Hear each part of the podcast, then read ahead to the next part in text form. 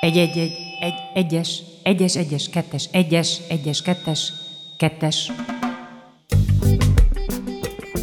Ugyan az alapműveletek a kettes számrendszerben is elvégezhetőek, de Behumi Dóri és Veres Dóri nem mindig elégszik meg a legegyszerűbb válaszokkal. Kettes számrendszer. Minden szerda este 8-tól 10-ig a Rádiókafén. Sziasztok, szép délutánt! Ez itt a kettes számrendszer a Rádiókafén.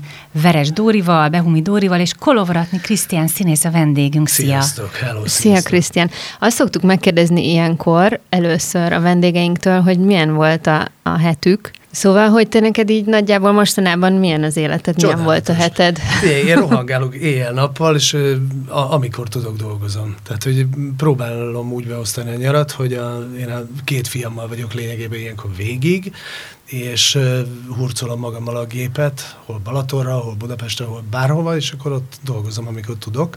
Milyen gép ez? Számítógép. Számítógép. Vágunk. Lehet, igen, a fényképezőgép az is. is lehet, de azt is hurcolom magammal. Tehát, hogy próbálom be, betuszkolni az úgymond nyaralásba, vagy pihenésbe a, a munkámat, és miután én, én ilyen teljesen független dolgokkal foglalkozom, ezért Nincs csinál, igazi nyaralásod. És borzalmas, mert csinálhatom bármikor, és ez a legrosszabb. És ebből az következik, hogy én általában úgy dolgozom, hogy amikor a gyerekek lefekszenek, a kicsi az lefekszik egy picit korábban. Délután is? Fél tizenegy, de hogy Nem, mekkora a kicsi? a kicsi? Hat és fél. És a nagy meg tizenhat. Sose aludt délután, és nem is akart, és hisztériázott, ha aludni kell. Bár csak aludt volna, és én is aludtam volna mindig vele, nem mindegy, de nem akar. A nagy meg tizenhat, és... Ő meg már akar? Na, igen, hat évesek meg alszanak, ahogy csak tudnak. Igen, igen, igen, a kamaszok meg nem kellek föl reggel. Képtelenség, tehát ott legalább ott a délelőtt.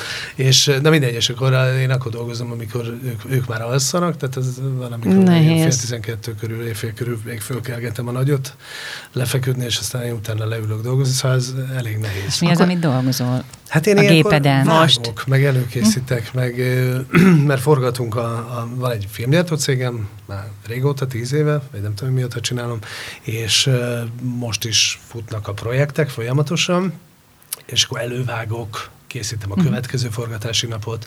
Tehát te a tartalmi vágó vagy mindig, és akkor utána jön egy ilyen vágó szakember, aki igen, pedig rendbe rakja. Meg, igen, ez, ez ilyen hülye hangzik, de hát csomó mindenhez igazából tök jó, ha az ember hát én rendezem mondjuk ezt a sorozatot, amit most csinálunk, és nyilván tök jó egy vágó mellett ott ülni, de, de nem feltétlenül akarok ott ülni, ha én is meg tudom vágni.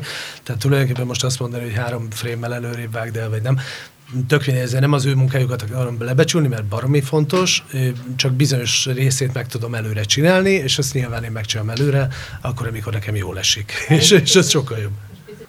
Ez jellemző rád, hogy szeretsz mindent a kezedben tartani? A folyamatokat, amennyiben mondjuk értesz hozzá, és, és törekszel arra, mert ez sok mindent csinálsz, és erről majd fogunk is beszélni, de akkor kicsit az az érzésem, hogy te szereted azért így a, a szálakat a kezedben tartani. Én nagyon. Hát amikor a, a Végszínházban voltam, és akkor mellette én eljártam egy fotósuliba, amikor nem próbáltam a szellemképben, és akkor elkezdtem fotózni, nagyítani, mindenféle csinálni, egészen odaig, hogy lettek kiállításaim, én, én nekem az a legcsodálatosabb folyamat volt, hogy kitalálni magát a dolgot, amit én szeretnék létrehozni, azt létrehozni, kézben tartani. A zeneszerzés az ugyanilyen, vagy a zenélés, hogy, hogy onnantól kezdve, hogy, hogy elkezdem, és onnantól kezdve, hogy az, az valami alá kerül, vagy oda kerül, mert hogy most filmekhez írok néha zenéket, az is ugye egy olyan munka, ahol kitalálom, kialakul, én írom meg, én, és aztán a végén ott lesz. Nyilván ezt mondjuk a Nagy Ádámmal csináljuk ezeket a zenéket. Most a gitáros a, Nagy Ádámmal? A uh-huh. Ádám Ádámmal,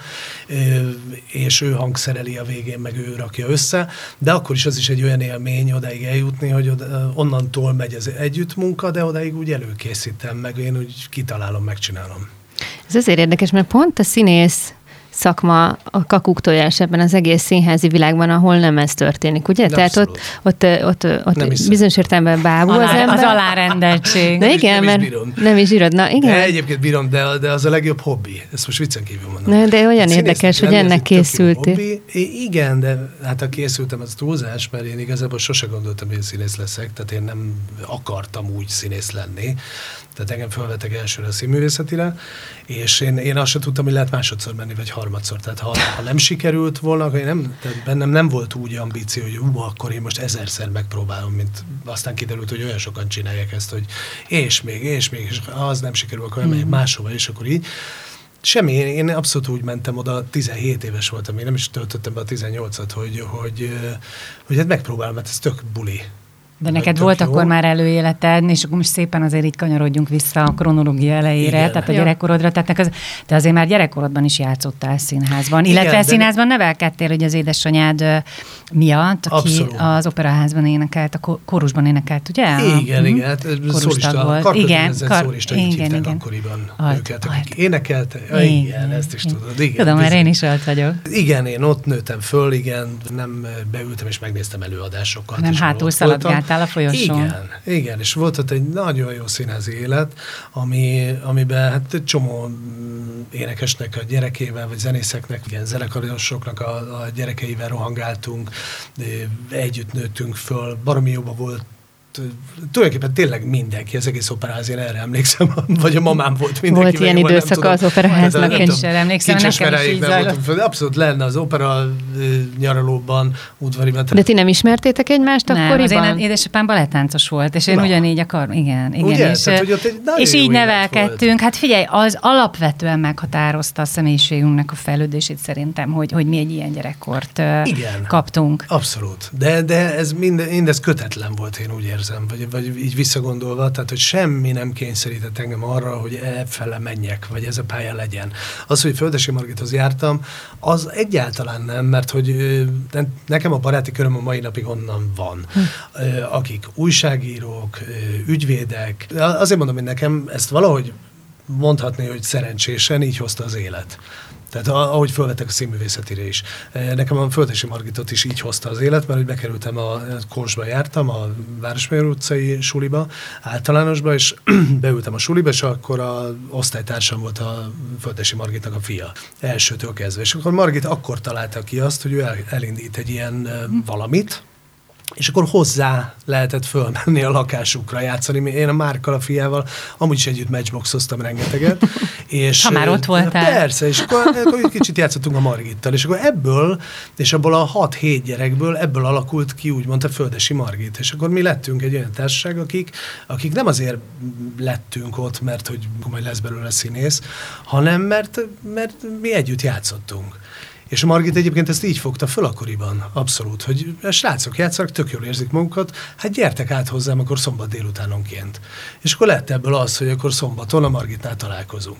De és akkor ebből kialakult ez. az, hogy lettünk harmincan, és ebből megmaradt az a pici mag, ami egyébként a mai napig, tehát nekem a leges legjobb barátom, aki egyébként operatőr, és Leedsben él, és a mai napig a legjobb barátom, ő ővele együtt jártunk zeneóvéba, mint kiderült, együtt bóckodtunk a zeneóvodába, és hét évesen tulajdonképpen így elkezdtünk együtt játszani délutánonként, és onnantól kezdve megmaradt az, hogy, hogy így is, tehát egy ilyen irgalmatlan, úgymond mély kapcsolat kialakulhatott abból, hogy mi tényleg együtt nőtünk föl. Tehát, hogy tulajdonképpen 7 éves korunk óta úgymond tudunk egymásról, és ismerjük egymás életét, és, és, és van közöttünk egy olyasfajta kapcsolat, ami hát későbbiekben azért nehezen alakul ki emberek között.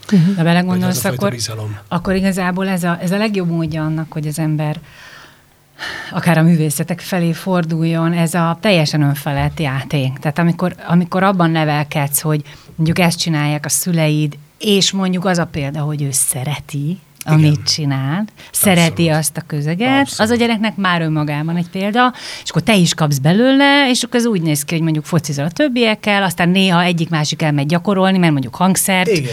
Ezért Igen. akkor eltűnik egy fél órára, három órára, akkor visszamegy, akkor izé este bujócska, tehát eh, igazából Egyébként... ezek a nyarak, és így, így szocializálódni, ez a világ legszerencsésebb dolga. Igen, mert később is a játék szót, része marad meg. egy baromi nagy szerencse, hogy az ember így nőhet föl, ez így van. És ebből alakult ki nálam az, hogy, hogy valóban ez egy hobbi, vagy nem tudom, minek nevezzem, egy tök jó hobbi De hogy annyi lenni. minden más is De van annyi minden más van a világon. Tehát én annyira szeretek zenélni, annyira szeretek sportolni, hogy elvégeztem a TFN a teniszoktatói. Azt nem is tudtuk, én, vagy én nem tudtam. Nem olyan rég. Mert, mert közben meg imádok teniszezni, és hát tök jó dolog érteni hozzá. És figyeljetek, a legjobb dolog volt abban az időszakban bent ülni, és egyetemen hallgatni a, az egészségügy órákat. Ezt most komolyan mondom. Úgy, hogy voltam akkor 40, nem tudom, kettő, amikor én ezt elkezdtem, vagy 40 éves, Többiek nem tudom, mennyi. 20. Többiek meg 18, meg nem, de nagyon vicces volt, hogy megkocogtatta első alkalommal egy csaj a vállamat, és akkor hátrafordult, és megkérte, hogy ne haragudjon, kinyitná az ablakot, és ott ültem, és osztálytársam vagyok, hogy hogy hívják ezt a csoporttárs. Igen, és ilyen fiatalok között, és ez tök mindegy is, hanem az, az, hogy egyébként 40 évesen egészen más egyetemen ülni, mint 18 évesen, baromira érdekes, és egy olyan tanárt hallgatni, több tanárt vagy professzort, különböző témákban, hát irgalmatlan jó dolog. Na, és azért mondom, hogy például azt elvégeztem, azért, mert érdekelt egész egyszerűen, és, és tök jó volt csinálni.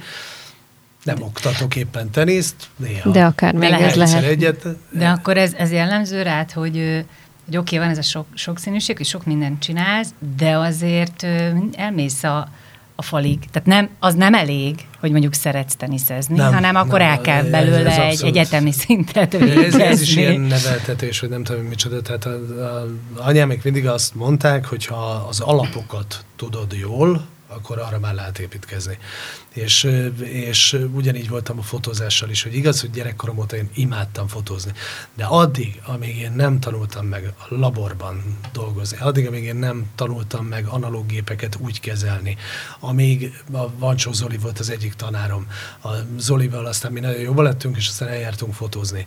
És, és amíg egy ilyen ember, vagy a Kardos Sándor, mert vele is rengeteget beszéltem a fotográfiáról, ők nem mondták azt, hogy figyelj, lehet ebből az anyagból, csinálják kiállítást. Szedd össze, próbáld meg összerakni. Addig én nem mertem azt gondolni, hogy én, én vagyok egy színész, aki most éppen fotózik. Nem szerettem volna.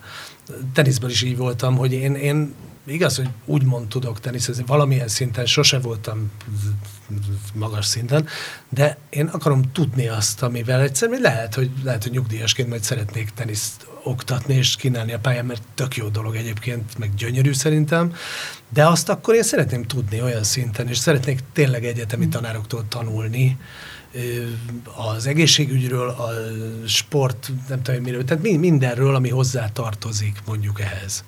És akkor az már igen, az, az egy szint, azt gondolom. Hiszen milyen klassz ezeket is tudni, nem? Igen, Vagy olyanokat, igen, meg, igen, meg ebben van egy szintem egy olyan is, hogy, hogy, hogy, hogy, hogy, hogy úgy mászkál az ember a világban, hogy, hogy mit tudom én, te vagy egy színész, szervusz színész vagy, de ugyanakkor te meg tudod, hogy igen, de még ez is ott van a fejemben, meg még az is ott van a fejemben. Tudod. Szóval, hogy, hogy azért a világ sokkal több rétűbb annál, mint hogy Abszolút. Meg hát sok a próbatábla előtt állunk. Igen, de akkor, hogyha innen kérdezzük, akkor te nem voltál mindig is kakuk tojás ebben a szakmában? De, nagyon. És erre te mikor jöttél rá? Ó, hát már legelején. Igen? Tehát már a főiskolán? kerültél? Nem, a főiskola az egy, az egy nagyon fura hely. Én a Horvai és a Máté Gábor osztályába kerültem. Elképesztő kemény négy évünk volt. Hm. Tehát a Horvai híres volt arról, hogy rostál. Hm. Tehát, hogy ott mindent meg kell tenni azért, hogy te benn legyél. De, de nagyon jó tanáraink voltak. Nagyon kemény volt a főiskola nagyon durva volt a főiskola egyébként, tehát hm. azt is mondom, hogy tényleg brutális volt, amit mi kaptunk. Tehát Milyen ez szempontból? A, hát ez a négy év, 24 órában bellét, tényleg darabokra szednek emberileg. Tehát olyan szempontból, hogy, hogy nagyon sokan beszélnek ma erről az a, a búzos dologról, tehát hogy uh-huh. bántanak, nem tudom. Én nekem természetes volt bizonyos szempontból, hogy igenis meg kell élni dolgokat, és igenis szembe kell menni dolgokkal. Fene se tudja, hogy ez, ez kinek mit jelentett. Én, én talán okosan átvészeltem, vagy nem tudom én, hogy mondják. Tehát, hogy lehet ez úgy állni, vagy lehet minden. De mégis állni, az átvészelni hogy, szót használod. Bizonyos szempontból igen, mert, mert én nekem a legnagyobb bajom az volt ezzel, hogy a, a színművészeti az elvett nekem négy évet az életemből bizonyos szempontból. Tehát elvette azt a fajta fiatal egyetemista éveket, ami másnak utazás, bulizás, felszabadultság. felszabadultság és mellette tanulás.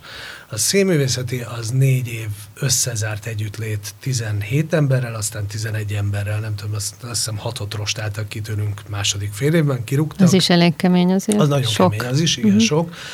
Ö, iszonyatos ö, nem tudom, lelki csatákkal, meg mindennel az embernek, önmagával, másokkal, ezzel a szűk közeggel. Hát gondolod, 11 ember között lenni. És hát ráadásul milyen 11? Én a Dorinak meséltem, hogy ugye neked a Nagy Ervin is osztálytársad volt, a Hújberfer is, Igen. csak hogy két példát említsek, tehát hogy egy csomó olyan karakter egy alomban, Igen. akik mind nagyon-nagyon uh, dominál, dominálnak Abszolút, önmagában persze, is, tehát hogy ezeket nektek meg kellett gondolom harcolnotok egymással, nem? hát te is ilyen Nyilván, típus vagy, azt gondolom. Én is, igen, igen, igen. De hogy azért mondom, hogy ez egy, ez egy nagyon kemény négy év, ami, mondom, nekem az egyetlen fájdalmam ez, meg tehát, hogy az kimaradt, viszont kaptam valami egészen mást, egy sokkal sűrűbb dolgot ebből, ami, ami meg szintén adott hozzá. Szóval én valahogy ezeket a dolgokat nem bánom. És most meg, már meg így- nem tudok bosszúval visszagondolni, vagy hogy megyek ilyen haraggal, vagy csomóan gondolnak úgy vissza, hogy na, én nem.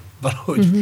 Uh-huh. És így felnőtt feje, meg apaként, um, van-e arra a gondolatod, hogy, hogy ez mennyire célra vezető, vagy mennyire, most nem akarom ezt egyetlen kétségbe vonni, mert teljesen felesleges azt mondani, hogy ami mondjuk 20 évvel ezelőtt volt, akkor, akkor most azt vonjuk kétségbe, hogy jó volt-e, vagy nem volt, hanem inkább a saját ö, szubjektív meglátásodra vagyok kíváncsi, hogy, hogy szerinted, ha egy kicsit szabadabban engednek benneteket, vagy kevésbé tépik le a bőrötöket minden áldott nap, hogy elérhették-e volna esetleg hasonló vagy ugyanilyen eredményt, mint az, hogy ennyire véresen van minden komolyan. Szerintem ez, ez vagy, mind, Vagy nem releváns ez a nem, kérdés? Én, én azt gondolom, hogy ebben is nagyon fontos a neveltetés, meg az, hogy az ember mit lát gyerekkorában, meg honnan jön. Tehát én mondjuk egy, a magyarországi átlaghoz képest egy nagyon rózsaszín burokból jövök. Tehát egy nagyon jó Hát meg egy- egy színházi de- ismerettel. Igen, igen, igen, de közben mindebben benne van az, hogy az, az én neveltetésemben azért voltak nagyon erős elvárások. Tehát nagyon erősen például, ahogy beszéltünk erről, hogy az alapokat megtanulni, tehát hogy tanulni, és igenis megdolgozni mindenért. És valami olyat kaptam, ami, amiért én baromi hálás lehetek a szülőknek, és valami, hogyha a gyerekekre kérdezel, akkor én ezt szeretném valahogy átadni, hogy minden dologból tanuljanak. Tehát, hogy ne, ne, ne tehát a jót szedjék ki maguknak. És én egyébként most egy tök hülye példa jutott eszembe, de, de néha nagyon elvigyorodom ezen, amikor nálunk a kicsi valami őrületes hülyeségre rákattintott, tudtunk nélkül, nem is akartuk, én- és valamit megnézett egy 20 percet, vagy 10 percet úgy, hogy na most már tényleg kapcsolt ki, és utána kikapcsolt, és fel, felidéz belőle egy olyan mondatot, amit, és ezt hol hallottad? És mondta, hogy látod, én ebből is ki tudom szedni a jót. Mondja hat és fél évesen. És tényleg valami olyan, azt az egyetlen fontos dolgot megjegyezte. Ami lehet, hogy egy őrületes hülyeség volt a 20 perc, de volt benne egy fontos dolog, ami őt tovább viheti, amire később alapozhat, ami, és nem, eh, nem tudom, szóval nem indulattal kezeli azt a dolgot, vagy az egészet, hanem valahogy próbál belőle tovább lépni, építkezni, nem tudom, hogy hogy mondjam ezt. Uh-huh. Szóval, hogy, hogy, eh, hogy eh, ez a hülye példa, mindig ez a saktábla példa, hogy az ember tanulja meg azt, hogy, hogy lehet, hogy ez az összes figura ő maga, és akkor ezt éppen adott helyzetben a, a parasztot tolja előre, hol a királynőt, hol a nem tudom, mit önmagából, de hogy, de hogy ezekkel tudjon mozogni a, a világban, tehát hogy adott közegekben, adott helyzetekben, és én azért szeretem ezt, hogy, hogy igen, sok mindennel foglalkozom, meg szeretek sok mindennel foglalkozni, de hogy elő lehet venni az életben ezt, meg azt a, a korábbi tapasztalatokból, korábbi dolgokból, és valahogy nem esik kétségbe az ember ettől. Igen, ez és milyen érdekes, hogy a kisebbik fiad ilyen hamar magáévá tette ezt a filozófiát, életfilozófiát. Visszatérhetünk oda, hogy akkor mikor is érezted ezt a kakuktojás érzést. Tehát, hogy a Hát főiskolán mondom még... ezt a főiskolán is, de, de ott ugye vitt a svung, Tehát, hogy ott végigcsináltuk ezt a nagy, nagy lendületet. Sőt, Aztán utána a... még hosszú évekig a Víg Színházban is gondolom vitt a smunk. Igen, 6-7 évig voltam a Víg Színházban, de valahogy mindig azt éreztem, pont ezért csináltam meg mellette a fotósulit, ezért csináltam kiállításokat már az alatt. Az, az egy tök jó dolog volt, hogy Máté Gábor még, még főiskolás voltam, akkor felfigyelt arra, hogy én szünetekben a zongoránál ülök, hmm. és hogy zongorázom, és milyen érdekes dolgokat, és írjak zenét, és akkor sok hűhó semmiért volt az egyik vizsgánk, ahhoz íratott velem zenét. Akkor a, nem tudom, szóval több vizsgálóadáshoz is írtam zenét, és akkor és akkor ez úgy megmaradt, hogy a zenélés is fontossá vált, a fotográfia is, a zene is, és akkor ezeket úgy vittem valahogy tovább közben, és valahogy sose volt elég. Tehát én például nyaranta azt csináltam, hogy én egy hónapot, vagy másfelet mindig kivettem magamnak, és utaztam. Mert valami érdekelt, más dolog. És, és aztán én szép lassan megéreztem, hogy nekem ez szűk, és ez, ezt egyáltalán nem szeretném semmiféle nagyképűség legyen ebben, de nekem szűk közeg, egy ilyen zárt közeg. Tehát én amit társulatnak hívunk, vagy amit ennek igen, a szakmának tehát ez hívunk? a társulati lét, a, nekem egy kicsit az volt, és akkor én sok utazásom alatt a kaminokat megcsináltam, többet is, és aztán lett egy társaságom Spanyolországban, és akkor azt éreztem, hogy itt az alkalom, és menni kell. És akkor kimentem Barcelonába élni. Ez itt a kettes számrendszer továbbra is. Vendégünk Kolovratni Krisztián színész, akivel ott tartunk, hogy bár nagyon elegánsan átugrottuk azt a intenzív Vígszínházas korszakot, amire majd még hat térjünk vissza. De azt mondtad, hogy egyszer csak azt érezted, hogy menned kell, és Barcelonában kötöttél ki úgy, hogy nem tudtad, hogy mit csinálsz? Hogy mi, mivel fogsz foglalkozni, hogy mi történik nem, majd ez, veled? Ó, nem, nem, nem, ez úgy. Megszervezted én, én magadnak? előkészítettem mindent, persze. Tehát a, a, a, fú, hát az nagyon sokrétű volt. Tehát a, mire te vissza akarsz ugrani ez a vígszínházatos időszak, az baromi jó volt. Tehát az, az alapvetően az azért egy bulis időszak volt, tehát hogy mind a mellett, hogy, hogy tök jó volt, hogy az ember azt érezte, hogy hű, a végszínházban játszom, és jókat játszom. És, és jókat játszott, tehát tényleg téged ott használtak rendesen egy Igen, ideig, te voltál hát ott az ügyeletes. az ember ezt hogy éli meg, tehát az, az is vegyes, mert, mert néha az ember még többre vágyik meg, még többre, uh-huh. és igen, így visszagondolva tök hálás lehetek. Mondj egy olyan szerepet, ami így, így emblematikus szerinted azokból az időkből. Fogalmam nincs. Miért? nem tudom, fogalmam nincs. Hát én figyelj, gyalogalobban imádtam a kicsiket is, tehát a, uh-huh. a Lén, Mén, Ménár atya? Ménár, Igen, Ménár atya. Ménár, hát imádtam meg, a, a Hajdusz Tibivel csináltuk a, a, ez mind a tiéd a függöny. ja, igen. igen. meg ilyeneket, de hát, hogy ezek szuper volt játszani. De hát szerettem a vihart is szerettem, a nem, nem tudom, sok mindent. Nyaralókat, uh-huh. a, több, több minden. Ló, a legenda a lóról, a Garas Dezsőékkel, uh-huh. volt nagyon jó. szerettem, igen. Azt is. Kutvölgyi Zsikével. Szóval, Most igen, azért mondod ezeket a neveket, hallod, az embernek összeugrana a gyomra, hogyha így kezdőként mondjuk egy Garas Dezsővel kell próbálnia.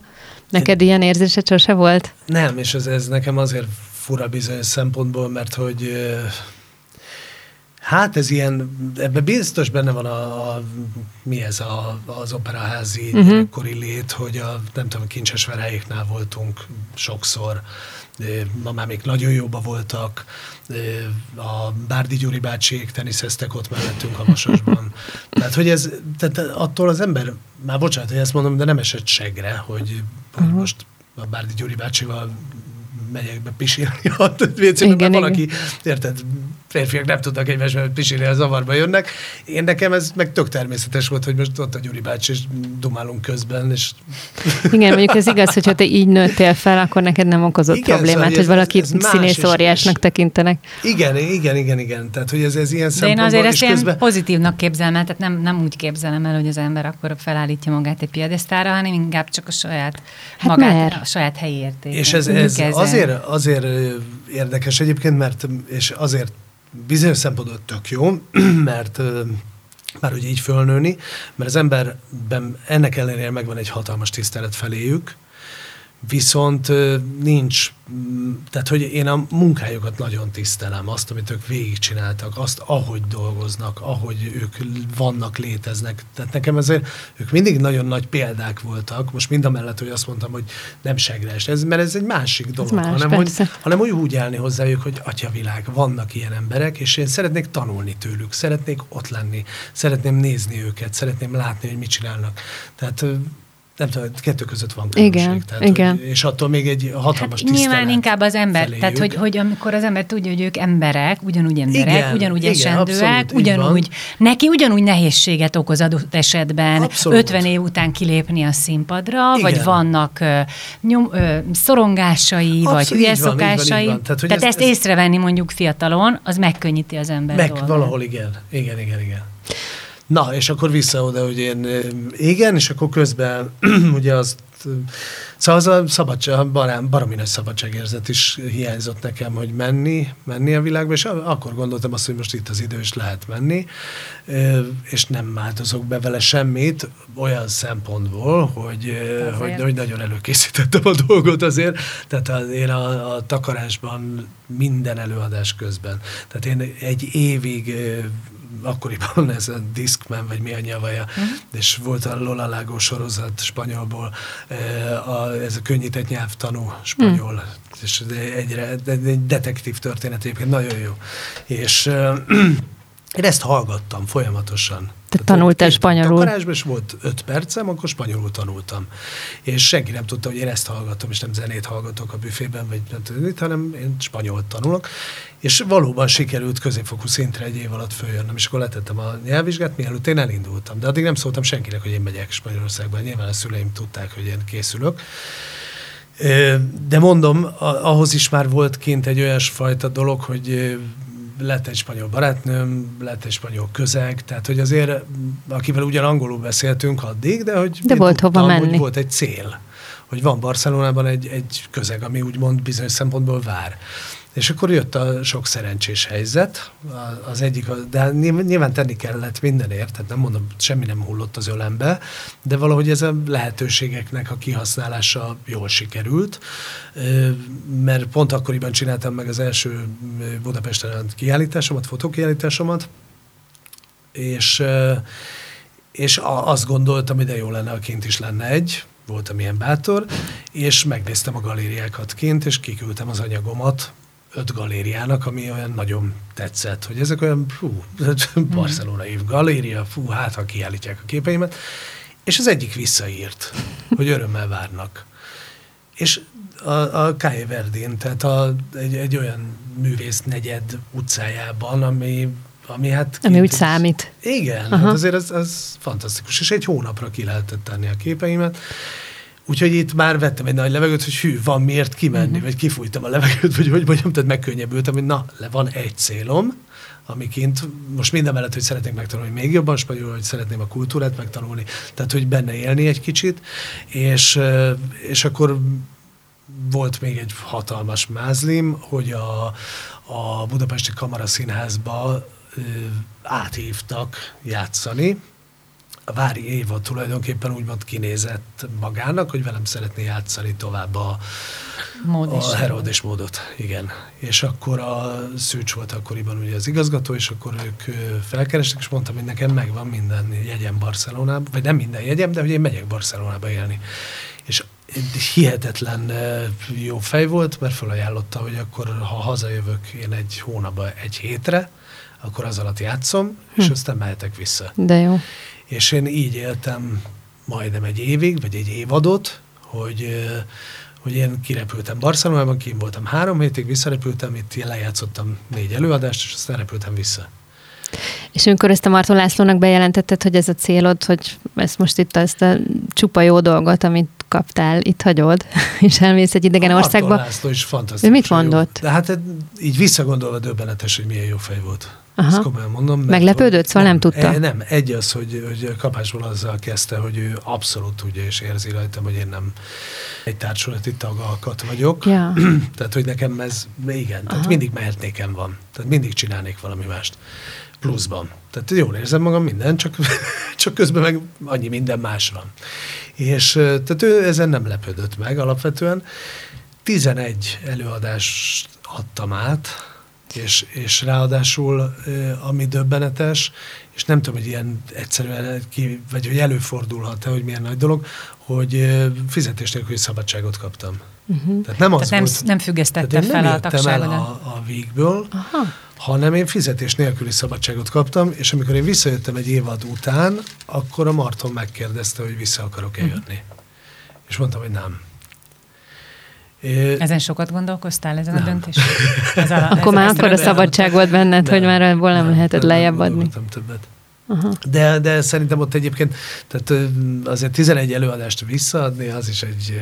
Tehát, az volt a nagyobb lépés. Az a nehezebb? Hát nem a részemről, hanem a színháznak sem volt az könnyű. Hát tehát persze. Az, az, őrült szervezés. Hát őrült szervezés. Tehát, hogy milyen hihetetlen jó fejek voltak, uh-huh. hogy ezt megtették.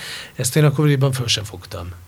Ez ma így visszagondolva őrületesen nagy dolog, hogy én ezt a lehetőséget megkaptam, hogy tulajdonképpen én tanulni megyek ki, és utána visszajöhetek. És tulajdonképpen én tanulni is mentem ki, tehát én, én tényleg nyelvtudással jöttem úgymond vissza. Ráadásul volt még egy fantasztikus dolog, hogy akkoriban, sőt, mielőtt én elindultam azelőtt egy hónappal, vagy nem tudom, tehát szinte azelőtt közvetlenül forgattuk Attilával a Pánik című filmet, mm-hmm. ahol a, az első asszisztens nek kint olyan Szóval ő rengeteget él kint, meg rengeteget dolgozik kint, járkál oda-vissza, és tök jó kapcsolatai vannak, és a, a, a legjobb barátnője ez egy barcelonai produkciós cégnek a producer, akinek megadta a, a telefonszámát. Tehát, hogy mi, milyen, milyen az élet. És akkor én kint leszálltam a repülőről, és fölhívtam, hogy szia, én megjöttem, előkészítettem egy nagy anyagot magamról, egy referenciát mindennel együtt, és akkoriban nekem itt tényleg nagyon pörgött az életem, tehát volt mit megmutatni, volt úgymond. Uh-huh. Hát volt egy sorillám, volt nagyon sok minden, tehát a magazinok címlapján voltam akkoriban, meg nem tudom micsoda, tehát hogy jó fotók rólam, meg hogy hűha, hűha, hűha, hűha, igen, megjöttem. Na, szóval ilyenek voltak, meg sok filmben voltam, tehát össze lehetett vágni egy alapos, egy jó sórilt, és akkor ezeket én kivittem, és akkor mondta, hogy hát akkor gyere be, és mutasd meg mi ez. Megmutattam, és egy hét múlva már egy válogatáson voltam, és akkor a, az első tulajdonképpen az első, nem tudom, három hét múlva már forgattam az első reklámfilmet, amit akkoriban itthon nem mertem volna elvállalni.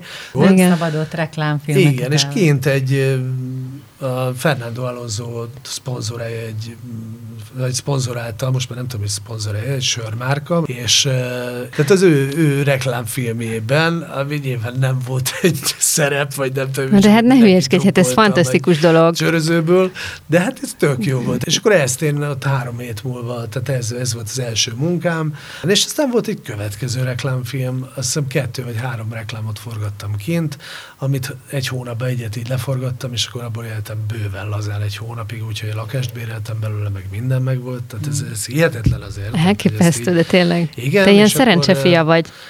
Nem tudom, hát nyilván tettem érte. Tehát, Persze, de... Hogy ne. Tehát nagyon tök, tök jó. Hát elémész, a szerencse elémész, így van. Tudtam úgy forgatni egy napot, hogy végig spanyolul dumáltam, és, és a végén persze az agy szétesett, vagy fölforta mindenem, mert, mert Nehéz volt koncentráció még. volt. Nyilván egy napig minden instrukcióra, meg mindenre figyelni, de ment, vagy hát végül is megcsináltam. És aztán aztán volt egy kisjátékfilm, amiben főszerepet játszottam. És mindeközben a fotóid ott van a, a menő galériában. Igen, az, az nagyon jó volt, hogy volt egy ilyen megnyitó. Tök menő. És, és akkor várjál, de miért nem örökre tervezted ezt a Barcelonát akkor, hogyha ez ennyire elkezdett menni? Mert volt egy fű, hát, na jó. Szóval, hogy igen, ez elkezdett menni baromira, ennek ellenére egyébként, amit szerintem minden magyar, aki kint próbálkozik színészként, az elmondhatja magáról, hogy annyira előről kell kezdeni az hm. egészet, hmm. hogy iszonyatosan furcsa. Hm. És nem tudom máshogy fogalmazni. Szóval rettenetesen furcsa volt az, hogy itthon akkoriban... Hát, hogy 11 szerepet adtál egy fővárosi színházba Igen, vissza. Meg köz, de nem, nem az a része, hanem az a része fura, hogy itt mondjuk fölhívtak egy filmből, hogy akkor gyere, és akkor ráérsz el, gyere, van ez a szerep És akkor kimentem, és ott meg el kellett menni úgy castingra, hogy meg kell mutatnom a tíz ujjamat, hogy megvan-e. Hogy egyáltalán, érted? Hogy nem, nem csak a bal meg jobb profil, igen, uh-huh. hanem hogy, hogy vadidegen vagyok nekik. Tehát, hogy innen fölépíteni megint valamit, amit, amit itthon már megvolt. Uh-huh. És mindegy, de ennek ellenére hát tök jó dolgokat csináltam, meg tök jó volt az egész. És akkor volt egy nagy párfordulat megint az életemben, amikor úgy döntöttem, hogy jött az én fiam. Ja, igen, igen, igen. És akkor azért belegondoltam abba, hogy tök jó, hogy én egyedül ott kint magamat lazán ellátom, meg megteremtem magamnak azt, ami kell, de egy családnak nem vagyok benne biztos, hogy én ezt meg tudom csinálni. Meg ha már lesz egy film, akkor én szeretnék vele, vele lenni. lenni. És, és akkor én hazajöttem abban a másodpercben, ahogy kiderült, hogy lesz. És akkor mi az, amit így kaptál ettől az egésztől? Szóval mi az, amit neked Barcelona adott, és soha nem fogod már elfelejteni? Minden. Minden. Tehát olyan, milyen skill mondjuk, milyen képesség, vagy milyen tudás? Milyen tudás? Jó, hát nyilván a spanyol. ja, hogy ilyen, ilyen, ilyenre gondolsz. Hát, hogy igen, hogy mi az, amit ott úgy, úgy szedtél fel, amit itt nem tudtál amit, volna. Amit nem is tudok elmondani. Tehát olyan dolgokat, élményeket, emlékeket, nem tudom, mit kaptam. Hát meg a bizonyosság, ami... hogy meg tudod állni a helyedet egy ah, ilyen helyzetben. Nyilván az is. Tehát, hogy, igen, igen, én inkább arra gondolok, hogy én is éltem húzamosabb ideig külföldön, és tudom, hogy az ottani emberek mennyire mások ebben, abban, amabban, és hogy abból magaméval tettem egy, egy-két dolgot, amit, amit aztán másra sem fogok letenni. Érted? Erre gondolok inkább, hogy mondjuk például a spanyoloktól. A spanyoloktól mit, mit tanult? Igen, igen.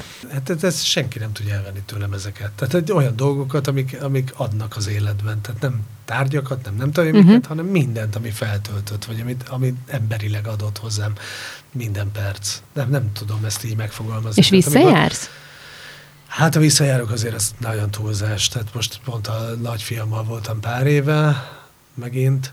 Ö, eleinte visszajártam, még ott terveztük, hogy ott azért több mindent, de aztán máshogy alakult az én életem. Én, én aztán, mikor hazajöttem, akkor két évvel később már létrehoztam a filmgyártó cégemet, és, és akkor úgy döntöttem, hogy hú, de jó lesz majd ilyen nemzetközi tenni. És hát nagyon nehéz, tehát ha az ember nincs annyit kint, meg nincs, nem kommunikál annyit velük, nem, de nem nincs, lehet. Nincs szem előtt. Nincs, hát nincs, nem. igen, igen. Jó, akkor még egy ilyen barcelonai Na. kérdés, hogy mondj valamit abból a városból, mert oda ugye mindenki vágyik, és ha elmegyünk nyilván, megnézzük a könyvben, Szem, hogy miket kell megnézni, de biztos tudsz olyan titkos helyet, amit amit egy átlagos utazó, aki csak pár napot töltött, nem ismer. Nincs ilyened? De, hogy nem a csupitos például. Micsoda? Ez volt egy... De ez egy ez semmi, van egy nagy, nagyon vicces, helyes kis kocsma, ami nem, nem kocsma. Igen. Csupitos? Igen, ahol a rövideket úgy adták, de nagyon vicces, de, de tényleg, tehát, hogy mindegyik italhoz volt valami szokás. Tehát valami különlegességet kitaláltak, hogy hogy. De hát ez most, ha egy ilyen, ilyen helyre gondolsz. Persze, hát ez izgi. De hát semmi, de hogy lángolt a terítő közben, és a nem tudom, ki elropott egy táncot, és akkor így kaptad.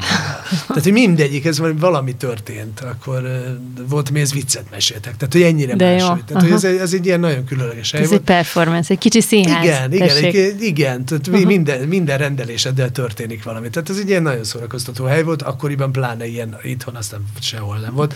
Tehát ott, ott kint ez egy különleges volt amúgy is. Mit jelent az, hogy csupitosz? Rövid. Itt is van csupító bár most már. Ez jó, de valamit még el akartál kezdeni. Nem, figyelj. Mert ugye mindenki én, elmegy a Ramblára. Én, én meg annak a... a híve voltam, meg a mai napig annak vagyok, hogyha az ember elmegy valahova, ezek persze, hát ezeket meg kell nézni, ezeket a dolgokat, de hogy létezni abban a közegben, meg abban a világban.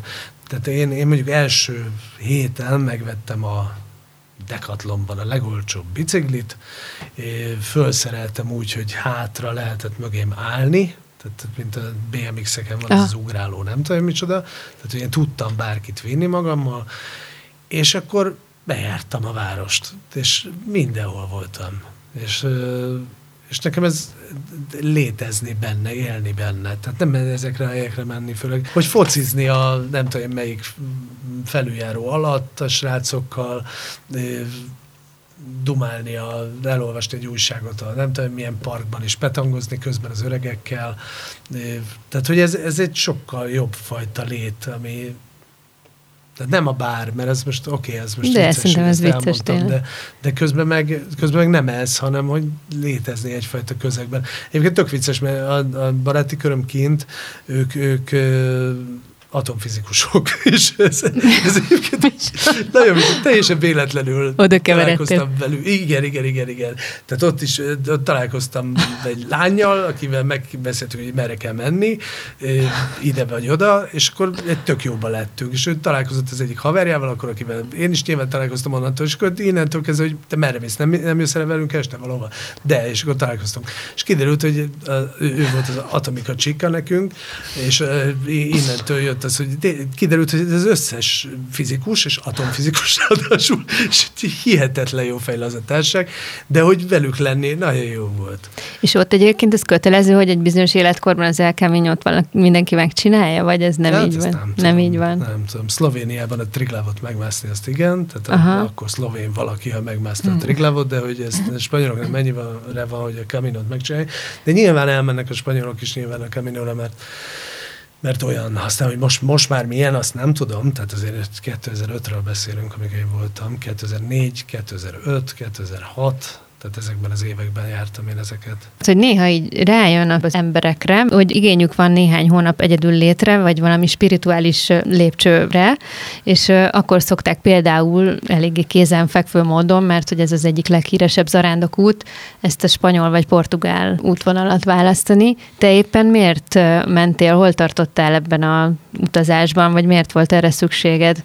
Ez neked egy ilyen spirituális döntésed nem, volt? Nem, nem, dehogy is, nem, nem, nem, hanem én ezt mondtam talán most korábban, hogy, hogy én, én minden évben adtam magamnak legalább egy hónapot, vagy másfél hónapot, amíg én utaztam. Nyilván a barátnőimmel mentem leginkább, tehát hogy az volt az alap, de ide speciál az akkori barátnőm nem akart jönni, mert nem akart 1000 kilométert végig bringázni, vagy egy 890-et. Ja, te bringával csináltad. Igen, mert hogy, mert hogy aztán az egyik legjobb barátommal mentem, aki meg jogász, és három hete volt, és aztán úgy döntöttünk, hogy akkor viszont menjünk bringával. De amúgy is hát én bringával nagyon szeretek járkálni mindenfele, és bringával is lehet. Tehát én mondjuk minden nyaralásomra vittem magammal a biciklit akkor is, tehát autóba be, vagy fel a csomagtartóra, tetőre, vagy hátra, tök mindegy, de hogy vittem, sőt, meg Skóciába is elvittem repülővel egyszerre bringával. Három méterre nem viccelek. De hogy ilyen összecsukható volt? Nem, de is szétszettem dobozba, feladtam a repülőre. Tényleg? És összeszerelted? Persze, a reptéren összeszereltem, és az, azzal be a városba. Hát tök jó, hát sokkal jobb. Egyébként nem próbálja egy barátságnak, akár egy kapcsolatnak egy kaminót végig csinálni? Hát dehogy nem. Ugye? Lehet, hogy nem véletlenül nem ment el a barátnőd akkor. Az egy nagy próbatétel lehet szerintem egy kapcsolat. Ez egy nagyon speciális környezet, de majd elmondod, hogy Persze, hogy ez hogy néz ki. Nagyon speciális környezet. Nem csak fizikailag, szóval hanem nem, mentálisan. Tehát ne, nem volt ilyen indítatás uh-huh. semmiféle, hanem az, hogy hát semmi hallottunk róla, hogy milyen fantasztikus az út. Mondom, ez azért 2004, amikor én először kim voltam. Akkor még nem volt olyan nagy divat? Hát itthon egyáltalán uh-huh. nem. Tehát itthon semmi, hát utána jött a király, a Tolvaj Ferencnek a filmje. Ja, igen. Volt, ami, igen, igen. Igen, az is utána jött. Tehát uh-huh. utána kezdték el ezt úgymond fölkapni Magyarországon. Hát, ha jól emlékszem, én egyetlen magyarral se találkoztam az úton. Nem spirituális indítatásból mentél, nem. de hogy adott ilyesmit? Aztán Persze. a végére? Persze, persze, persze, rengeteg olyan dolgot. Aztán, hogy, hogy valóban ez mondjuk attól van, hogy az a fajta fizikai megterhelés, amit az út ad, attól kerülsz-e máshova. Más tudatállapotban. Igen, mert az egy dolog, hogy az elej, tehát az ember egy pár nap alatt megérzi azt, hogy, hogy valami olyan fajta stressz alól szabadul föl, amit észre se veszünk itt a hétköznapokban, hm. ami, ami egészen döbbenetes. Tehát, hogy, hogy az alól a napi e, rutin és napi stressz alól fölszabadulni, amit ez a fajta civilizációs lét ad, ami egyébként furamód 2004-ben szerintem sokkal lazább volt, meg könnyebb volt, mint most. Tehát nem néztük a mobiltelefonunkat mm. éjjel-nappal, mint most, nem jöttek e-mailek percenként, nem jött a, a fizes be ezt, fizes be azt, és regisztrálj ide, regisztrálj ide. Vegyél ezt, és, és mi a PIN kódod, mert elfelejtetted meg ezek. Tehát ez nem volt. És mégis akkoriban rögtön azt lehetett érezni három-négy nap után, amikor sárga csekkek voltak, hogy hú, nincs és valami őrületes könnyebbség lett az emberen órá, hogy három hétig, és tényleg nem, tehát hogy, hogy tulajdonképpen azon kívül, hogy van egy cél, amit mindenki szeretne elérni. És mindenki azért van ott. Mert szeretnék oda eljutni Santiago-ba, vagy azon túl Finiszterára, hogy hogy ez a fajta cél benned van, ezen kívül nincs más. És az ember föl kell, és azért van, hogy ezt, ezt, tehát a maga célját, tök mindegy mi az, de hogy azt ott, ott, ott elérje. Egyik lába másik után, erre igen, kell figyelni. Igen, abszolút, létezni az igen. úton. És egyébként tényleg ilyen, hogy, hogy az ember eldobálja a pólóit is, mert nem kell. Uh-huh. Tehát nincs semmire szükség. Csak arra, hogy legyél, és hogy menjél, és hogy, és hogy ott éljél. És ebben is a létezés volt a fantasztikus az, hogy, hogy nap mint nap olyan, mintha tényleg az ember egy új szobába nyitna be, valami egészen új dolgot tapasztal meg, valami egészen váratlan történik. Ugye kim vagy folyamatosan a, a természetben, folyamatosan változik a természet. Tehát ahogy elindulsz a Pireneusokból, és ahogy végigmész a, a galiciai hegységig, ugye már ott is, tehát rengeteg-rengeteg természeti változás, tehát egyszer búzaföldön haladsz, vagy búza táblák mellett haladsz egy napig, másnap erdőben mész, harmadik nap fensíkon, tehát fantasztikus. Tengerparton, igen. Igen, aztán kiérsz a legvégén. De hogy tényleg csodálatos környezet is, és ugye ebből adódóan nyilván az időjárás is teljesen más, amivel, tehát minden, minden minden változik, és minden új, amivel találkozol minden percben. Az emberek is újak pont attól, hogy mész. Igaz, hogy egy csoporttal nagyjából azonos tempóban haladsz, de közben meg nem.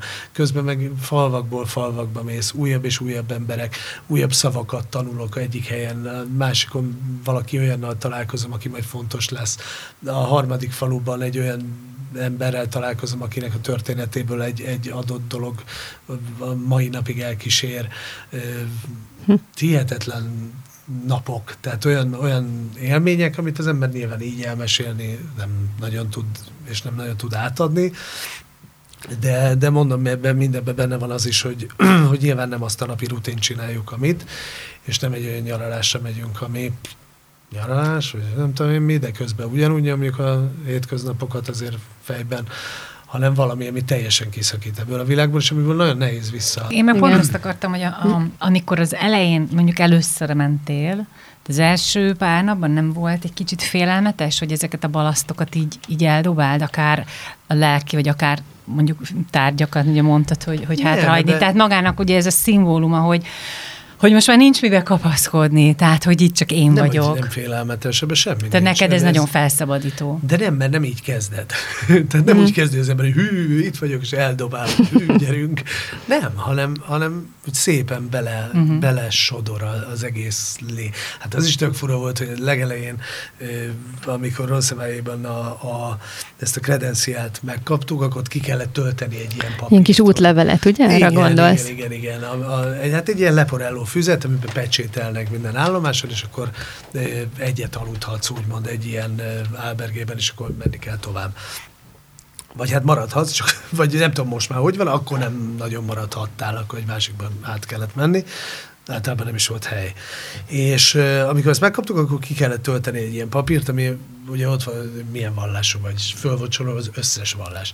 Milyen célra jöttél, de föl volt ebben minden, tehát amit el tudsz képzelni, tehát hogy, hogy sport, sportolni jöttem. Tehát, hogy tulajdonképpen kiderült, Megtisztulni hogy... Megtisztulni Igen, az is benne volt, de tényleg az is benne volt, futni jöttem. Tehát, hogy ilyen, ilyenek is benne voltak. Mivel jöttél? Akkor ott volt, hogy lóval, szamárra, biciklivel, gyalog, futva, de, de minden. De tényleg minden. És ez is egy ilyen tök fura érzés volt, hogy, hogy, hogy itt nem az van, tehát, hogy nem egy céllal jönnek az uh-huh. emberek, hanem ezerféle céllal, és ezerféle ember jön. És mindenféle, és olyan vicces, az első egy házas pár volt, akivel találkoztunk egy tandem biciklivel. Életükben először nekiálltak együtt. Uh, na, az csapatépítés. Hát nagyon, abszolút. Akkor rögtön utána jött egy, egy csaj, aki, aki kis utánfutóval biciklivel hozott uh-huh. három éves gyereket. Uh. És mondta, hogy ő, ő most vált el a férjétől, kettesben maradtak a gyerekkel, és ő addig marad itt, ameddig bírják. Ameddig bírják. És nem rohannak, hanem egész egyszerűen mennek az úton. Akkor hm. volt egy bácsi, az, az, az döbbenetes volt. Ő egy kis hátizsákkal ott sétált, és, és valamiért így szóba legyettünk, és tényleg kis hátizsákkal. Tehát, hogy nem, nem is nagyon gondoltam, hogy ő, ő járja a kaminót. És ő Franciaországba turból indult, És, és aztán kiderült a beszélgetés közben, hogy hát 80 körül lehetett a bácsi, hogy három hónapja jön, és neki mindenki meghalt. Tehát nem maradt senki a családjából. És mondta, hogy eladott mindent, és ő addig megy, ameddig ő van. Mm. Döbbenetes. Mm. Döbbenetes. Mondom, pici hátizsákat, tehát nem, nem azt, hogy ő viszi el, tehát nem a hátizsákjában volt az élete, hanem úgy benne. Szép, de szép. Na, mm. úgyhogy azért mondom, hogy rengeteg, rengeteg olyan dologgal találkozik az ember, amivel így nem találkoznánk, vagy amúgy nem uh-huh. találkoznánk, és amit olyan nehéz is megosztani, mert, mert nyilván azzal lehet megosztani, uh-huh. akivel az ember ott helyben megosztotta. Mert ő érti igazán. Ő, ért, ő érti igazán, igen, meg, meg ahogy nincs vége egy ilyen útnak, az is olyan fura, hogy, hogy mi kimentünk egészen Finiszterába, ahol ahol véget ér valóban az út, tehát nem Santiago-ban, hanem onnantól még egy olyan ég alakú kis félszigetre, ami benyúlik az óceánba. És ott a egy világító torony alatt a szikla szírt tetején van egy oszlop, ahol ez a kagyló alakú jel, ami mindig mutat abba az mhm. irányba, merre menjél, ott lefele mutat. Ez az egyetlen. És mi hajnal háromkor értünk, és azt, azt gondoltam, hogy fú, be, be, be fogunk érni, micsoda csoda és ráadásul egy köd volt, tehát ilyen tényleg ilyen, ilyen misztikusnak tűnő az uh-huh. egész, de hogy ez a fura érzés, hogy az ember azt érezte, hogy, hogy most eljutottam ide, de hogy nincs vége. Holnap megint jön egy nap, ami majd lesz valahogy, ez, amit végigcsináltunk itt x nap alatt, ez is lehetett volna ezerféleképpen, most éppen ez így történt. É, fura érzés volt. Nem, nem volt egy lezárás. Na, ezt most megcsináltuk, hanem hogy és akkor én ezért is mentem vissza valószínűleg a követ, nem csak ezért nyilván, mert nyilván lett társaságom kint, lett kapcsolatom, lett mindenem, é, tehát e, sok mindenért, de hát egy olyan fantasztikus élményt ad, ami szerintem amiért szerintem érdemes élni, tehát ugye ezekért érdemes, meg ezekért érdemes bármit csinálni, tehát ezt aztán tényleg nem veszi el tőlem senki az Igen, életben. igen. És ha majd a gyerekeid akarnak, elmész velük? Hát én nagyon szeretnék elmenni velük, hallja, mm. csak most pont abban a korban vagyunk, hogy a nagyja már tudnék menni, de a kicsivel még nem. Tehát, hogy hát lehet, hogy akkor csak külön-külön kell velük. Hát, majd meglátjuk, hogy hogy, de valahogy megyünk mindenféleképpen. Hallja, ezt, ezt folyamatosan tervezem. Folyamatosan. Hát most ilyenek inkább a, tehát vannak olyan túrák, amiket, amiket nyomunk. Na beszéljünk arról, Na. hogy ö, már a beszélgetés elején pedzegetted ezt, hogy tulajdonképpen a színészet az neked hobbi, mert hogy még annyi sok érdekes dolog van az életben. De hogy, de aztán el is érkezett az életedben azt hiszem kilenc év, amikor egyáltalán nem játszottál. Igen. Színpadon közben forgattál, azt hiszem? Nem. Vagy volt, hogy egy, az sem? De hát képzeld, nem ezzel egy... foglalkoztál egész egyszerűen. Nem, hát én folyamatosan a nagyfiammal voltam, vagy hát most már ő a nagyobbik fiam, de igen, hát én vele. Hát, Na de ez egy ilyen tudatos döntés volt, hogy én ezt most lezárom, elegem lett ebből a szakmából? Hát figyelj, ez... Ö Ja, nem. Nem, nem, nem, nem, nem. Tehát nekem megszületett a nagyfiam, és, és aztán jött egy olyan élethelyzet, amiben én úgy döntöttem, hogy már pedig én akarok lenni a nagyfiammal, és én azért akartam gyereket, hogy én gyerekkezzek, tehát hogy én, én akartam a fiamat, és, és én vele szeretnék lenni. Úgyhogy akkor én tulajdonképpen abba hagytam az egészet, tehát lemondtam az összes előadásomat, mindent, és akkor én kilenc évig nem vállaltam el semmit, akkor felépítettem a filmgyártó cégemet, és akkor... Uh, tehát ez egy logisztikai döntés volt tulajdonképpen, hogyha így nagyon, hát, ha nagyon, nagyon szárazan veszik, hiszen esténként a fürdetésnél, meg az altatásnál Abszolút. otthon akartál lenni. Én azt akartam, hogy, hogy én részesen Kellett egy nappali szakma neked az esti életének, helyen. így van, hát, így, tulajdonképpen igen. Addig dolgozom, amíg Göviba van, meg iskola. Igen, és akkor még én kialakítottam egy ilyen életet, és aztán később még nyitottunk egy bistrót, és akkor abszolút egy ilyen teljesen, hogy mondjam... Civil, civillé váltál ilyen értelemben? Nem, hanem, hanem teljesen függetlenné váltam uh-huh. ezáltal. És ez egy nagyon-nagyon jó dolog volt, hogy, hogy én ezt kilenc évig tudtam csinálni, és... És egyszer csak elkezdett hiányozni? Nem. a színpad? Nem, ez, ez is olyan furcsa, hogy én egy filmet vállaltam közben, az a Budapest Noir. Noir, igen. Igen, az Budapest Noir. 2015 talán, vagy valami. 17. Felírtam 17. 17? Uh-huh. Ő, hát Igen, akkor nem- ennyivel később. De nem volt annyira régen. Az volt az egyetlen. Akkor volt talán a nagyfiam második. Igen, ezt úgy sajtózták is, hogy Kolovratnik Krisztián újra látható, vagy Igen? igen Hát egy idő, tudom, idő ez azért az hogy úgy igen, hír tehát- volt, hogy Én nem tudom. Megint válasz nem valamit. Erre így. De hogy igen, tehát hogy nem, nem, nem. Én nekem egyébként visszagondolva ennél csodálatosabb döntést, tehát én konkrétan a nagyfiammal mi úgy nőttünk föl, merem így mondani, hogy éjjel-nappal együtt voltunk. Tehát amikor ő oviban volt, akkor én dolgoztam, akkor csináltam ezerrel a, a filmgyártó cégemet, utána én elmentem az oviba érte, este lefektettem, és akkor utána megint dolgoztam. És ezt, ez nyilván kellett a feleségem is, hogy ezt meg tudjam csinálni. És akkor nyitottunk egy bistrót is, és akkor így, így aztán teljesen függetlenül tudtam ezt az életet élni. Egyébként akkoriban még engem nagyon sok helyre hívtak színházban, aztán ez nyilván elkezdett kopni, de mondjuk a, a Bank Tamás a játékszínben hívott, akkor utána nem hívott megint két évig, akkor megint hívott, megint nem hívott, akkor hívtak máshova, és akkor Bank Tamás fölhívott a játékszínben, hogy figyelj, mi lenne, ha most eljön, és nézd meg ezt a teljesen idegeneket, megcsinálnád. Tök jó szerep, tök jó ez. És nyilván ez egy tök jó előadás, tök jó szereplőkkel, tehát hogy az egész nagyon jó, cukorbalás, rendezés, minden, és ugye fejemben volt az is őszintén, hogy meddig fognak engem még hívni. Tehát, hogy kilenc éve én abban Nemet a fantasztikusan mázlis helyzetben vagyok, hogy kilenc éve én mindenre azt mondom, hogy nem, kösz, nem, nem érek rá, nem, nem, nem. Megtehetem ezt még bármeddig. Hát Már egy évtizedig én azt mondtam, hogy nem. És közben meg biztos, hogy tök jó lenne. Hát miért ne? És akkor úgy döntöttem, hogy persze, akkor legyen. És szerintem nagyon jó döntés volt olyan szempontból, hogy én, én tényleg nagyon jól éreztem magam a próba folyamaton, tök jó volt ott lenni. És ez olyan, mint a biciklizés, szóval tudtad Furcsa egyből? Mód, igen. Furcsa mód, igen, sőt, pont attól téttelenebb a dolog egy kicsit, hogy az ember azt mondja, hogy én Hát tudom, olyan, tudom azt is, amikor nem kell.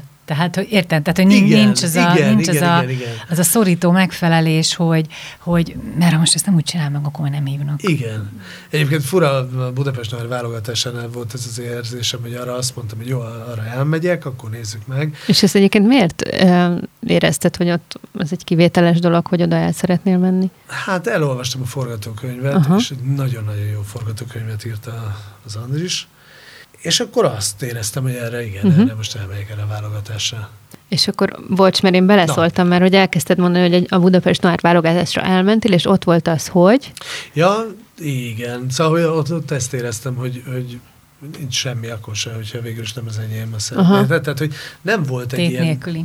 Kicsit tét nélküli volt, persze nyilván tök jó a forgatókönyv, tök jó lenne ezt megcsinálni, most úgy mm, valahogy a helyzet is olyan, hogy oké, okay, de közben nem volt az, az érzésem, hogy ez a minden áron, vagy nem Mhm. tudom, hogy hogy fogalmazzam. Tehát nem, De nem volt megszűnt a görcs, görcsös vagy, igen, ség. igen, Mhm. igen, igen, igen. És a játékszínben utána már akkor azért, azért voltak még...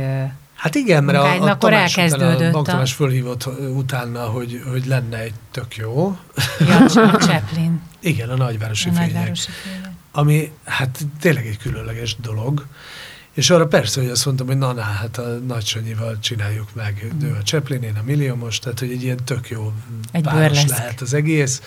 Tök jó burleszk, nagyon, nagyon, és, és hát egy nagyon jó előadás lett szerintem. igen, arról azért mondjál már két mondatot, mert hallottunk már róla, hogy ez tényleg ilyen fekete-fehér, mint hogyha egy Chaplin némafilmet nézne az ember, ugye? Igen. Egyébként nagyon fura, Hogy mert konkrétan festve vagytok? ettől, hogy, hogy fekete-fehér és néma. De ez nem néma, tehát hogy ez végig zene megy alatt, Hát zene, végig igen. gesztusok, mozgások, tánc úgymond, vagy Igen, nem tudom igen. micsoda. Tehát, hogy Csak szöveg nincs. Iszonyú mozgalmas, tehát egy pillanatig nem, hogy nem unatkozik az ember, hanem sokkal úgymond látványosabb, vagy hogy mondják ezt, tehát nem, nyilván nem a látványosság a lényeg, hanem hogy, hogy, hogy egy nagyon izgalmas dolog. Csak szöveg nincs, de mint a fekete-fehér filmekben felirat van néha. Tehát, hogy még, még az is van, csak olyan fekete-fehér érzetet. Tényleg fekete-fehér, tehát hogy az is baromi izgalmas, hogy a, a díszlet is úgy van megcsinálva, a jelmezek is, meg minden, hogy, hogy tényleg fekete-fehér filmérzete van tőle az embernek. De ne, nem egy néma film, de nem egy Nem, persze, előadás. persze, de inkább Nem, egy nem mozgásszínház, nem? Többen ezt gondolják, de sokan azt gondolják, hogy néma. De nem, hát Isten ments. Tehát, hogy tök jó zene van alatt. És akkor most is ott fogsz próbálni, illetve már próbálsz is. Igen, hát a próbálok az még túlzás, de, De már- én már is oda mész, nekem elmondtad neki. Igen, de ez még nem próba, ez még ilyen előkészítő gyakorló valami. Kis, Aha. kis mozgás.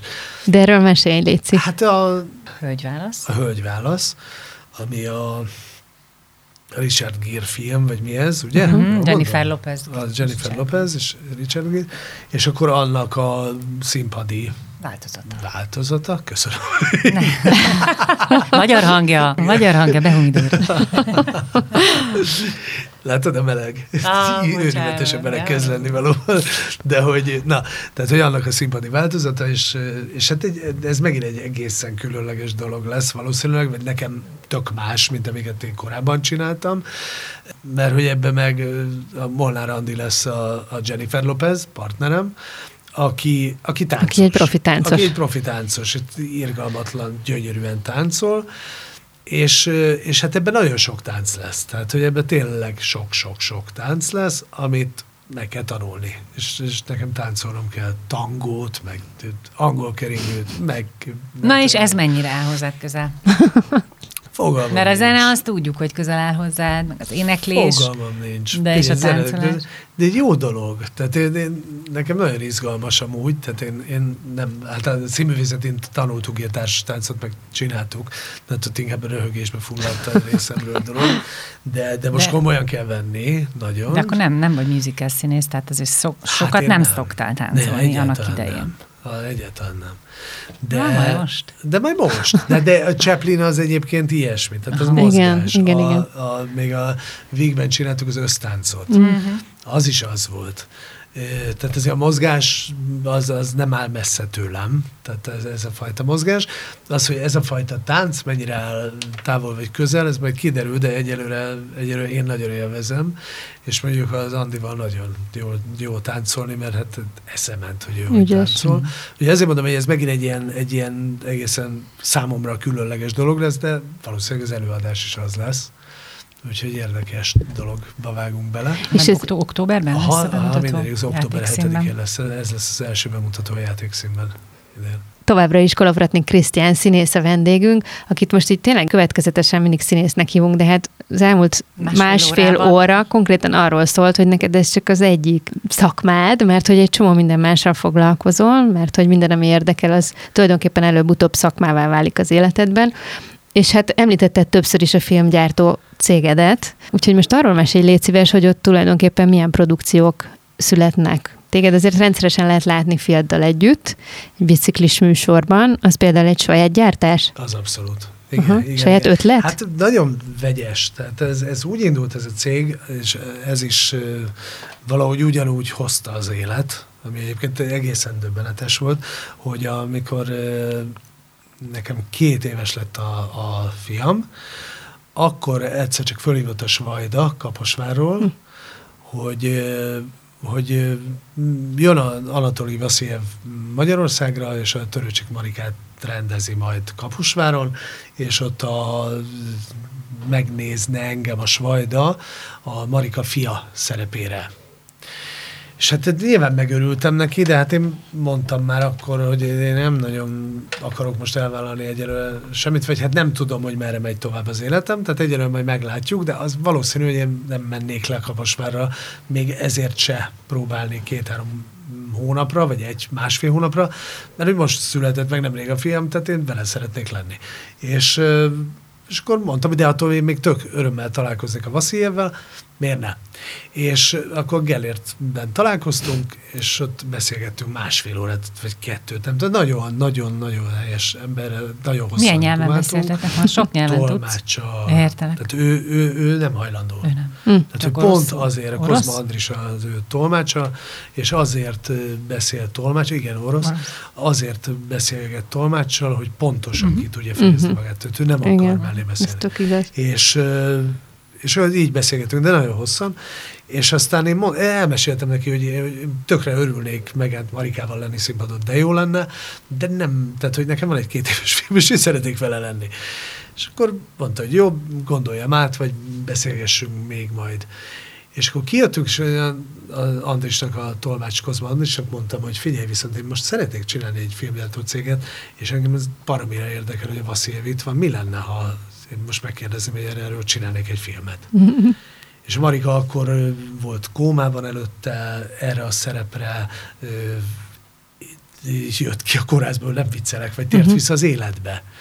Tehát egy olyan döbbenetes élethelyzet volt, hogy én azt gondoltam, hogy engem ez nagyon érdekel, én ezt nagyon-nagyon szeretném látni. Szeretnék látni egy ilyen próbafolyamatot. Tehát egy világhírű rendezővel dolgozik a Töröcsik Maria, azért ez egy nem... világhírű színésznő. Igen. Egy világhírű színésznő, tehát ez nem hétköznapi helyzet, és egy olyan próbafolyamat, amit Na mindegy, és akkor Andris mondta, hogy hát akkor gyere vissza, kérdezd meg. És akkor visszamentem, és mondtam, hogy nekem ez jutott eszembe, amit sokkal szívesebben csinálnék most, mint ezt a szerepet. És akkor mondta Vassziljev, hogy oké, okay, akkor hív fel a Marikát, és ha ő is azt mondja, akkor rendben. Hát és akkor gondoltam, itt az alkalom, szuper, és akkor fölhívtam a Kardos Sándort, hogy lennél az operatőr, tökre örülnék. Fölhívtam a Marikát, ő azt mondta, hogy menjünk, és akkor így elkészült az első dokumentumfilme a filmgyártó cégemnek, vagy nekem, rendeztem, és akkor utána jártam mindennek. Tehát, hogy én, én akkor hirtelen produceré váltam, mm. úgymond, és akkor, akkor még volt az MMK, Magyar Mozgókép Közalapítvány, és akkor kaptam tőlük pénzt, támogatást, végigjártam, hogy hogy lehet, ugye lett egy filmgyártó, hivatalos filmgyártó cégem, akkor lehetett onnan Pályázni. támogatást szerezni, NK-tól is lehetett akkoriban. Mm. Tehát ezt teljesen komolyan egy, Sőt, egy személyben végignyomtad? Én ezt végignyomtam. A... Anyám segített. Úgy, hogy írta... Mert pályázatot írni azért az egyáltalán nem egyszerű. Nem tudom, jó, tehát, nem viccelek, de olyanoknak, hogy ez egy döbbenet, nagy cégeknek írt, hogy, hogy készül ez a film, adnának egy támogatást. És akkor a, a, egyik légitársaság is beszállt egyébként, tök vicces volt. Tehát a Moszkvában a, a repülőjegyeinket finanszírozták, voltunk kint forgatni akkoriban, tehát hogy kaptunk repülőjegyeket az egész stáb. Beszállt egy, egy nem akarok cégneveket mondani, de egy, egy hegymászó ruhákat áruló cég. És, és miután, azt hogy, hogy tudtátok alkalmazni? Hát úgy, hogy Moszkvában forgattunk télen. ja, nem viccelek, Jackik. tök jó fejek, Jackik, tök jó fejek voltak. és akkora jackiket adtak, mint a disznó, és a filmszemlén. Hát képzeld, és a filmszemlén ez volt a, a nyitó film. Nem viccelek, az akkori filmszemlén tökre jól esett, hogy ezzel nyitották meg a filmszemlét akkoriban, és a, a, a nem tudom, Goda Krista, de, de sokan kaptak ilyen jackit a cégtől, és akkor a filmszemlére ebben a jackiben érkezett mindenki, nagyon vicces volt. És Szóval, hogy ilyeneket akkoriban lehetett, meg így tényleg tökre jó, örömmel fogadták, hogy készülnek ilyenek, mögé állnak, tehát tényleg tök jó volt. És ezt a filmet elérjük mi valahol most? Persze, ha mondjuk... ez, ez most már nyitottan is fönn van a YouTube-on, de egyébként nagyon... Mi olyan, a címe? Naphosszat, az a címe. Uh-huh. Naphosszat, és... És, és miért ezt a címet adtad? Mert naphosszat a fákon volt az előadás cím, amit a Aha. Kaposváron játszottak, és, és nagyon örülök, hogy nagyon, de rengeteg helyen. Párizsban vetítették, Moszkvában vetítették. Itt nagyon sokat játsza egyébként a tévét. Tehát és mit szólt a Törölcsik Maria filmhez? Hát képzeld Szerette? hogy, hogy ha majd egyszer megnézed, akkor van, vannak benne olyan jelenetek. Hát egy az, hogy úgy lehetett forgatni, döbbenetes egyébként a Vassziljev, hogy úgy próbálhatott a Kaposvári Színházba, hogy tényleg zártajtós próbát csinált. Tehát a legelején az ügyelő bemondta, hogy a, a színpadot és a nézőteret megközelíteni tilos és fegyelmi veszélyes. Ez, ez elhangzott a, a hangos, bemondom, a hívóba, és, és valóban így volt, tehát, hogy bezáratta az összes ajtót, és ott kettesben a Marikával próbáltak. És elmondta nekünk a Vaszév előtt, hogy figyeljetek, ha jöttök egy órával előbb itt lenni, úgy beülni és bekészíteni, hogy én ne tudjam, hogy itt vagytok, mm nem viccelek, a Kardos Sándort úgy kellett a díszletek mögött, vagy vele találni olyan helyeket, ahonnan mi úgymond kukkolni tudunk, uh-huh. úgy kellett behangosítani. De mi volt? Miért volt erre szükség? Tehát valamilyen intim próbál. közeget szeretett volna? Mert ő uh-huh. így próbál. És, Ez nem egy bevett gyakorlat. Ne. Nem. Ugye? Nem, egyáltalán nem. Ez egy Fura. egészen. És akkor mi ebbe beleláttunk, és olyan helyzetekbe beleláttunk, ahol, eh, ahol volt olyan, hogy a Marika sírva kirohant a próbáról. Tehát úgy összevesztek ők ketten, hogy sírva ki, kirohant. És be, behajtam a filmben egy ilyet, sőt, szándékom is volt, hogy hangozzon el a Vaszilievtől az, amit ő erről az egész magyar színjátszásról gondol, és egész magyar kultúráról, meg akkoriban, és, és hát leadás előtt ugye én fölhívtam Marikát, és mondtam, hogy akkor nekem le kéne adnom a filmet, úgyhogy nagyon szeretném, hogyha rábólintana, és elküldtem neki, és hát rettegtem, hogy mit szól, és aztán fölhívott, hogy fantasztikus, mehet. Uh, ja. De jó. Hú, és akkor nagyon megkönnyebbültem, és akkor nem, semmit nem, semmit nem, nem vágatott ki. ki. Pedig tényleg nagyon húzos dolgokat hagytam benne. És akkor utána az volt nagyon vicces, hogy Párizsban volt egy bemutatója a filmnek, ahol Vasiljev is eljött, ő meg kint látta. Aha. És a Vasiljev, ha majd megnézed a filmet, akkor kiderül, hogy ő milyen irgalmatlan, erős személyiség, és hogy milyen egy mindent első. Tehát ő, egy nagyon öntörvényű ember. Hihetetlen öntörvényű. És beült az első sorba. És uh, én nem tudtam más nézni, csak őt hogy ő mikor fog fölpattanni és kirohanni. És végignézte a filmet, és imádta, úgymond, vagy hát nagyon szerette. És én annyira örültem komolyan. Hogy hát ezt, persze. És akkor meghívtak akkoriban Moszkvába minket, az ő színházába, kint forgattunk, ahol ő egyébként már akkor nem volt kint, mert őt úgymond száműzték Moszkvából. Hm. Tehát ez mindegy, nagyon érdekes. Na, ez érdekes, igen. Benne, úgyhogy tehát ez volt az első művet tulajdonképpen, az első ami már ne is haragudj, megint csak valami olyasmi történik, hogy valamibe belekezd kolavratni Krisztián, és akkor rögtön érted, Moszkvába hívják, meg mindenfelé külföldre, és Töröcsik Mari, és Vasziljev, szóval, hogy, hogy olyan, mintha tényleg így, tényleg ilyen szerencsés csillagzat alatt élnéd az életedet, vagy valami plusz olyat hát, teszel bele. Érdekel, hogy te mit gondolsz erről, hogy ez hogy van, hogy hogy te maximalista vagy, és így hát igen, kifacsarod a dolgokból? Nem, addig, amíg... én, én szeretem létre, én nagyon szeretek alkotni, vagy hogy mondják. De nem lehet, hogy inkább csak azon, hogy te azzal foglalkozom, ami örömet okoz. Nem, Na de Dori, hát annyian nem, vannak így az életben, de hát nincs hát ekkora sikerük. De, de talán nem kötsz annyira kompromisszumot a választásaidban, nem? Tehát azért itt sok, sokszor mondtál nemet a pályát során, rengetegszer. Sokszor, igen. Tehát ez, ez azért, ha a másik oldalról nézzük, ez egy nagyon nagy bátorság azt mondani, mert ez, ez egy lemondás. Tehát, hogy valamit feláldozol valami érdekében, nem?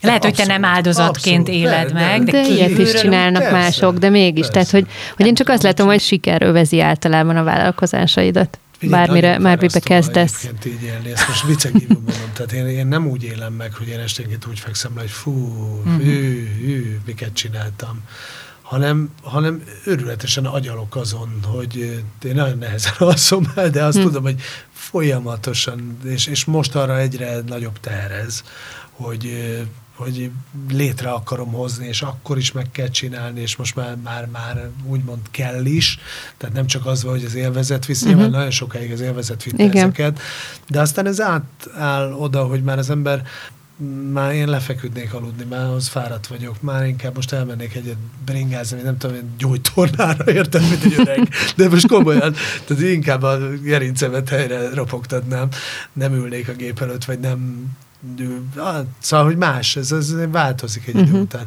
De sose úgy éltem meg, hogy hű, amiket hoztam létre, hanem hogy, hogy, hogy tök jó Végzed ezt csinálni, és szeretem, igen, és szeretnék újakat kitalálni, meg szeretnék, hát minél több dologgal még majd foglalkozni, már hogy most más műfajokról beszélsz, vagy más szakmáról Igen. megint? Hát nem, nem. Ja, más szakmáról. Még, még a fe... Amit még nem csináltál egyáltalán, például van olyan? Ó, rengeteg minden. Hát nem, az a baj, hogy ezek, hát... Mármint, ha nem vagy babonás, és lehet róla beszélni. Ja, lehet bármiről ilyenről, persze, én nem vagyok babonás. Tehát, hogy én, én nekem tényleg a családom az első, én velük töltök rengeteg időt. Nyilván ezáltal kiesik csomó olyan dolog, amit én amúgy szeretnék létrehozni, amit majd később, amikor majd nem ők a prioritás már, mert, mert nagyok kirepülnek. lesznek, mert kirepülnek, majd akkor visszatérek. Aztán nyilván az, amit én nagyon szeretnék majd egyszer lebiciklizni, már nem nagyon fogok, de talán, vagy remélem, hogy fogok valahogy. Én egyszer elterveztem, de úgy, hogy még centiről centire, egészen Vladivostokig, Finiszterából, tehát a, az európai kontinens legnyugatibb uh-huh. pontjáról. Legkeletibbre. legkeletibbre valahol ott van, akkoriban tudtam, most nem tudom, de hogy ezt, úgy, hogy ezt a bicikliutat én ott végig húztam magamnak, hogy hol mennék. Hát ez tök jó Ez nagyon menő. Meg hát sok ilyen, tehát hogy sok ilyen túra, meg sok felfedezés, meg sok Ezeket én nagyon szívesen csinálom, meg hát a hangszerhez visszatérnék egy kicsit. Melyikhez? Többet. hát igen. A zongorához? Az a baj, hogy az ember rengeteget felejt. Tehát, hogyha az ember nem csinálja folyamatosan... Hát egy hangszer ezeket, biztos, az így van. Igen, de nem egyébként, egyébként annyira fura, hogy, hogy, hogy milyen az izommemória, hogy hogy jön vissza. Hm. Csak hát ahhoz meg nagyon el kell tudni engedni az embernek magát, hogy ezt, hogy Na mindegy, szóval, hogy, hogy igen, ugyanígy van a nyelvekkel, amit nagyon szeretnénk meg visszahozni, mert hogy most egyébként fura mód minden este spanyolozom, de kevés, uh-huh. mert mhm. nincs kivel beszélni. Ennyi. Tehát... És figyelj, még visszatérve a filmgyártó céghez, mert ugye megbeszéltük a legelső munkát, de akkor beszéljük igen, meg a, azt, ami most megy. Na, tehát ott indult a dolog, igen, amit mondtam, és aztán abból alakult sok minden, elmentünk egy kicsit ilyen reklámirányba, tehát hogy tehát reklámokat is gyártottatok? Image filmeket uh-huh. gyártottunk, meg aztán reklámfilmeket cégeknek, és, és aztán egyszer csak eljött az az idő, amikor én megkérdeztem a nagyfiamat, hogy, hogy, hogy nem csinálunk egy bringás műsort, tehát éjjel-nappal bringázunk. Tehát akkori, akkoriban, aztán pláne éjjel-nappal Normafánál fönt, itt ott, ott utaztunk, mindig vittük a bringát. És akkor tök boldog, mondta, hogy dehogy nem. Fű. És akkor gondoltam, akkor most gyorsan ki hogy akkor mit csinálunk. És akkor kitaláltuk ezt a bringás brigantikat, ami a mai napig létezik, tehát ez öt éve megy. És akkor ebből csináltunk ezt egy tévésorozatot, akkor hogy fönnmaradjon úgymond a brand, vagy nem tudom mi ez mostanra. Elkezdtünk vlogokat gyártani. Akkor egy évben legyártottunk 15 epizódot. És öt éve, évi 15 epizódot legyártunk, így is, úgy is ami megy a netre, és akkor plusz még emellett megy, megy a tévésorozat is, amikor rá éppen össze tudom hozni rá a pénzt. Ez meg. tévében megy, vagy az interneten lehet? Tévében. Hát akkor most van egy tévésorozat, meg egy netes. Az, azok ilyen 25 perces epizódok, és van egy netes sorozat, ami meg ilyen 5 perces. Egyébként ezt elárulom, és tök jól esik, hogy hogy amikor én elindítottam ezt a műsort, akkor ezzel egy időben elindult egy kereskedelmi csatornán egy ugyanilyen műsor, és a producere odajött hozzám a Jurányi kávézóban, és azt mondta, hogy kell olyat akartam létrehozni, amit ti hoztatok létre, csak az enyémben tele kell, hogy legyen szponzorokkal, és kávés csészével a kezünkbe beszélgetünk a biciklikről, hm. egy kávézóban, aminek látszódni kell a logója, te meg csinálhatsz olyat, ahol semmilyen nincs, hanem mentek a poros utakon, meg a hegyekben, meg a mindenhol, és igen, én inkább ezt csinálom, és ne legyen kult, vagy nem tudom én micsoda, mert nem akarom, és divatos, és halljon meg fél év alatt, mert annyit se ér meg egy, egy ilyen, hanem valódi legyen.